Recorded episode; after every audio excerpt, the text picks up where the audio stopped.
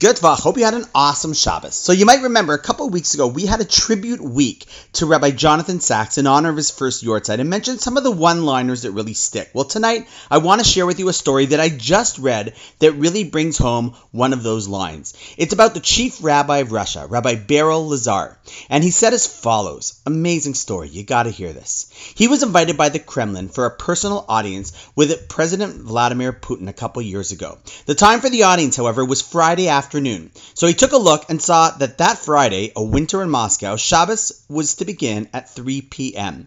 It was also Hanukkah that week. As such, he'd need to get home early enough to both light the Hanukkah and Shabbos candles. Now, considering this, he asked the Kremlin if the meeting could be postponed to another day. But President Putin insisted that he had to see him that day. It would be 12 p.m. sharp, so he'd have plenty of time to get back home for Hanukkah and Shabbos candles. And when Putin says, you got gotta come? Well, you gotta come.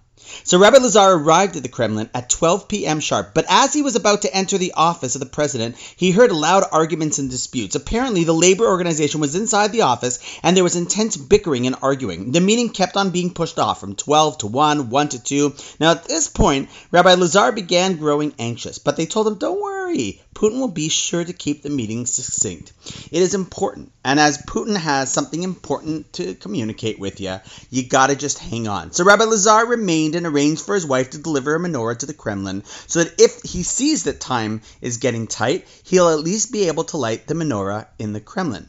Sometime later, he was admitted to the office of President Putin, and they had the meeting. Now, when Putin and Rabbi Lazar finally came out of the meeting, he took a look at the clock and knew instantly it was too close to Shabbos to get home in time. He wouldn't be able to kindle the menorah before Friday sunset if he were to run home. So he immediately told the aides of the president, Listen, I have a menorah here. Please prepare it for me as I need to light. And the aides agreed to set it up, yet requested that Rabbi Lazar address the press in the meantime. So, as requested, Rabbi Lazar spoke to several several reporters for a few minutes, and afterwards they directed Rabbi Lazar to a beautiful room right near the office of Vladimir Putin. The menorah was set up right in the middle of the table for him to light, but as soon as he saw that, he knew there was a mistake. Hey, I need to light Hanukkah candles, not Shabbos candles, and I also have to light it by the window, or actually, my custom is by the door. But to put it by the door, Rebbe Lazar said, I need a small table. So even in the Kremlin, it was hard to go ahead and find a small table, but they finally did. Fortunately, they found one, and now the menorah was by the door, and there was oil and wicks, but there wasn't everything. I, I need a match.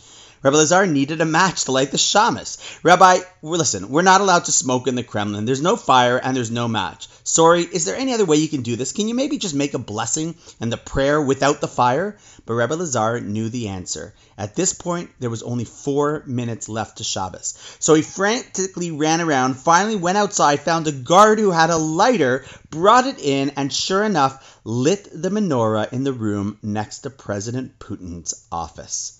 It was amazing. However, now Rabbi Lazar needed to walk home, a walk for an hour and a half in Moscow during the winter, the dead of night. Now, knowing this, Rabbi Lazar spent a few extra minutes next to his menorah candles, enjoying his final moments of warmth and comfort. He bid the Kremlin officials goodbye, thanked them for their assistance, and began to walk home. However, minutes later, he started hearing someone approaching him and noticed the Russian minister of religion. You're not walking home alone, Rabbi Lazar was taken aback. You're not Jewish. You can drive. You don't need to walk with me. But the Russian minister was adamant. You're here because of us. We brought you here, and we are the ones responsible for this chaos and mess. And it is therefore my responsibility as minister of religion to walk you home on your Shabbos. On the trek home, you gotta hear this. It was freezing, but Rebbe Lazar had a nagging question. Turning to the minister, he said, Listen, I know, I made a real commotion there, between my menorah, the table, the window, the matches, fire, and walking home. Aren't you a little annoyed with me? I mean, how do you feel about it? The Russian minister looked back at Rabbi Lazar. You think we can't deal with Jewish spiritual leaders who don't take Judaism so seriously? But we don't want to, because we can't really trust them. You're a man we know we can trust. You have principles. You have values you are going to get walked home on Shabbos because you're the type of leader we trust and want to deal with. So if you remember, the line that we shared from Rabbi Jonathan Sacks was that the world respects Jews who respect their Judaism, and the world is embarrassed by Jews who are embarrassed by their own history, heritage, and faith. That, my friends, is an important message for us to take into Hanukkah tomorrow night. And on that note, have an awesome night, and I look forward to seeing you tomorrow.